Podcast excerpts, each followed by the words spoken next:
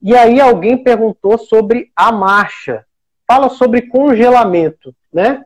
Eu acho um tópico interessante, só pontuando que isso não é o início clássico da doença. Isso é quando a gente já está com uma fase diária, uma fase que o Parkinson já tem um pouco, geralmente mais de cinco anos. Então comenta um pouquinho para a gente, Gustavo, um pouco sobre esses outros sintomas, né? Ainda dentro do universo da, da motricidade. Perfeito. A marcha, como o Diego falou, não costuma ser tão afetada no início, porque geralmente os sintomas tendem a ser mais de membros superiores. Agora, lembrar, pode acontecer de ter só uma perna afetada? Com toda certeza. Não é incomum na prática de um neurologista que atue nessa área encontrar um paciente que começa com tremor de membros inferiores, uma perna. Isso pode acontecer.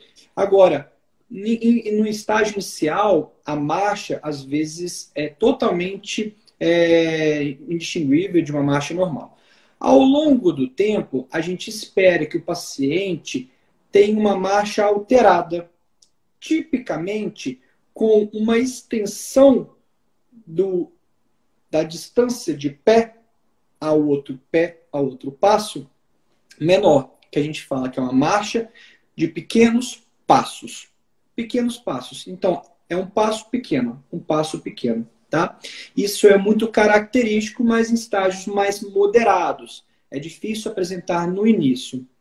Agora, ao longo do tempo, esses sintomas tendem a se agravar, a progredir concomitantemente aos outros. Na questão da marcha, essa marcha ela pode ficar cada vez menor, mais dura, rígida, mais difícil de ser feita, de ser realizada, Pode também ter alteração do tronco, o paciente tendendo a mudar o seu eixo de gravidade, colocando o tronco para frente. Ao longo do tempo da evolução, devido aos problemas próprios, primeiros, motores, aqui a gente está falando, então da marcha, rigidez, lentidão. Veja, se o paciente desequilibrar, lembra, o paciente ele está lento, todo o corpo lento.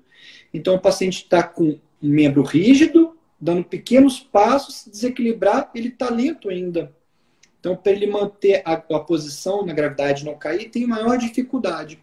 Isso é uma premissa de quedas. Isso não é comum no início da doença de Parkinson.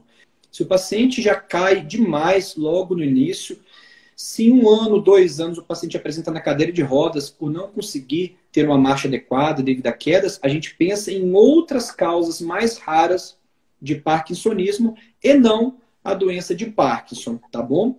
Mas tipicamente a doença de Parkinson leva essa alteração na marcha que tende a piorar ao longo do tempo.